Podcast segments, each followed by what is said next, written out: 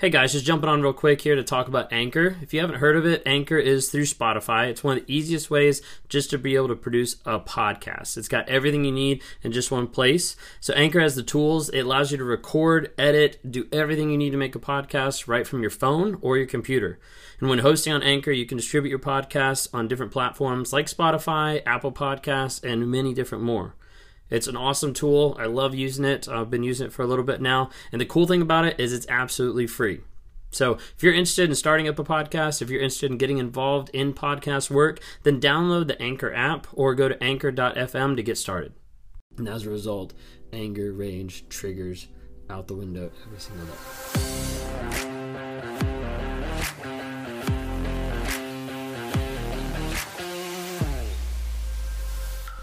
You know, it's interesting. A lot of times I get to work with a lot of different people, with one on ones, with talking to people who struggle with narcissism, to people that are stuck in narcissistic abusive relationships. And it's fascinating at times talking to people across the country, across the globe, that have the same things in common that have the same instances of what happened to them happened to another person. What happened in their narcissistic relationship happened the same way in someone else's relationship. What happened like in that initial start of the relationship or how it progressed or the trigger points.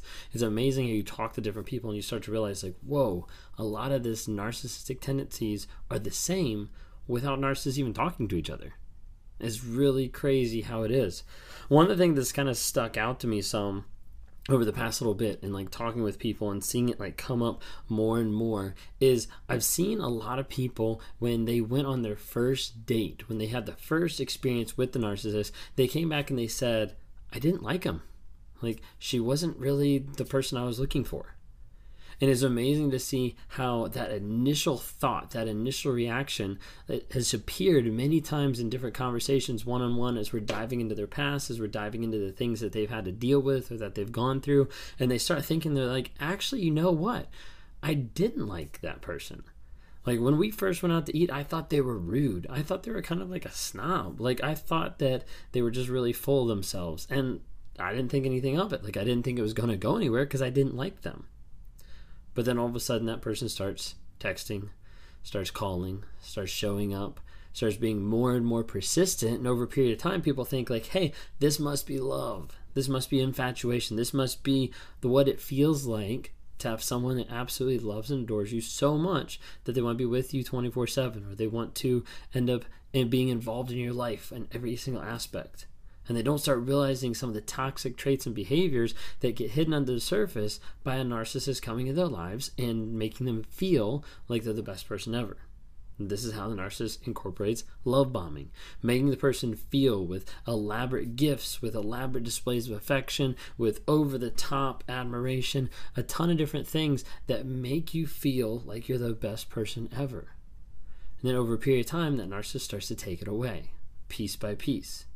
Now, for some people, it was kind of slow. It was kind of a slow transition over a period of time from happy to unhealthy.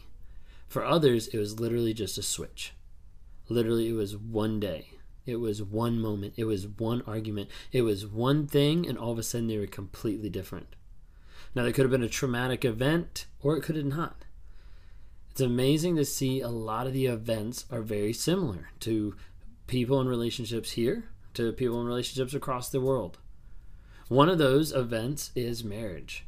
A lot of times you'll have a narcissist in that relationship that is love bombing, that is future faking, that is saying all these things about what they want to do, and is really manipulative in the relationship. And then all of a sudden, the knot gets tied, the marriage vows get said, they sign it off in front of a judge, and they're married, and it's like, it switches just like that.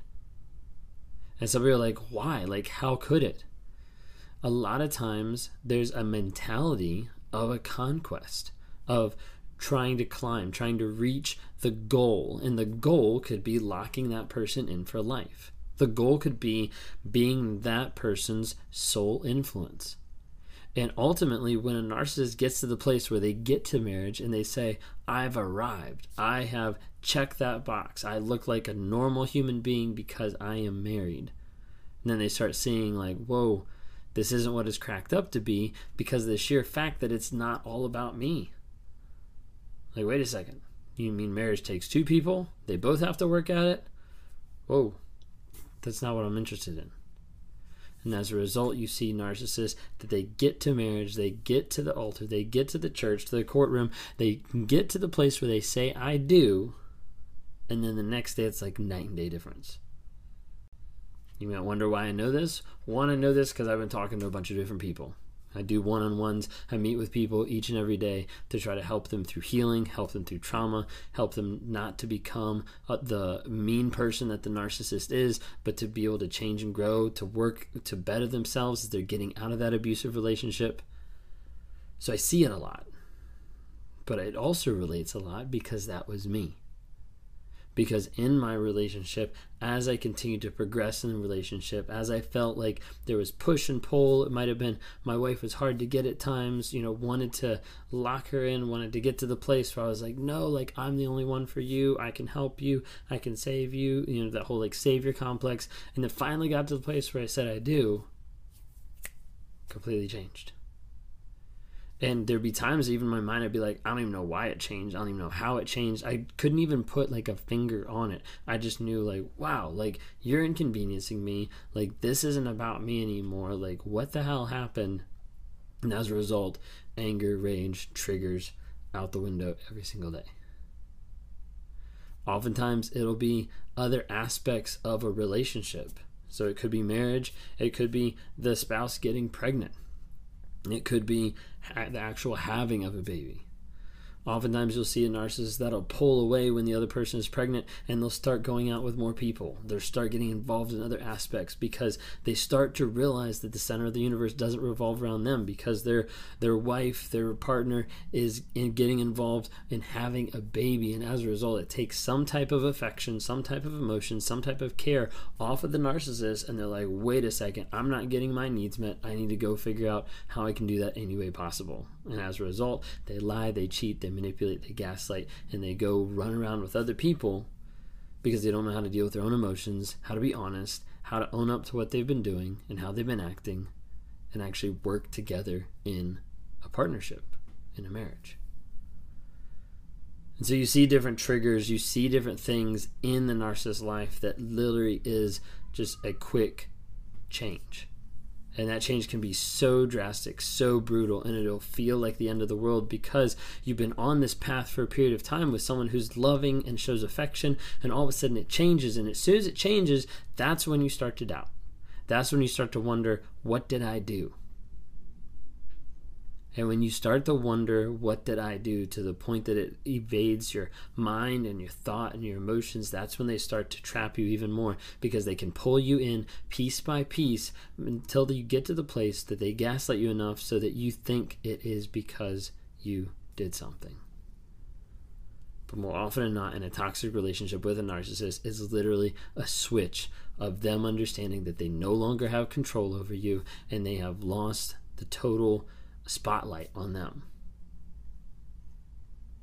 When a narcissist starts to realize that the world doesn't revolve around them and the people around them start to treat them like the world doesn't revolve around them, it's an awakening moment. And typically that moment is covered with rage and discard. Because the narcissist doesn't want to be honest with what's going on in their lives. They don't want to be real about the things that they have affected others with, of the things that have affected them to become the people that they are. And as a result, they don't grow, they don't live in a place of vulnerability or change, or where that's even possible, or where that's even a reality that they could even live in. So when you think back on the relationships that you had, when you think back on the relationship that you had with a narcissist, think back and, and, and just question yourself like, did I actually like this person? Was I actually attracted to her when I first met her? What was some of the triggers? What were some of the changes that happened that just switched it? And understand when that switch happens it's almost 99% of the time has nothing to do with you. It just has to do with them. Their sense of self their validation that pull, makes them pull away makes them attack even more aggressively because they're not getting what they think they deserve if you've been with a narcissist and you've left, or if you're still in a narcissistic relationship and you're getting abused, please seek guidance to get out and to find safety. Because you can't have safety if you're continuing to be abused by another person. reach out to people, talk to a therapist, work through whatever's going on in your life so you can find healing, growth, and change to become the person that you need to be, the person that you want to be, and the person that you possibly were before you even met the narcissist. I'd love to talk to you one on one. I have a website, rawmotivations.com. I talk to people on there every single day that is struggling with abuse, that are struggling with dealing with and getting through their emotions and the facts of what the narcissist did to their lives. Would love to be able to interact with you. If you're interested in that, go to rawmotivations.com, click on the one on ones, just grab a time and we can chat. Uh, please, on social media, and take a look and follow us, subscribe on all the social medias. We're on TikTok, Instagram, and Facebook. Would love to interact with you on those. If you're listening to this episode on podcast or Spotify, thank you so much. Give us a rating and just give us feedback on how I can get better, how I can work to become um, better equipped at giving this message out there so that people have awareness, can tap into growth, healing, and change because that's what it's all about.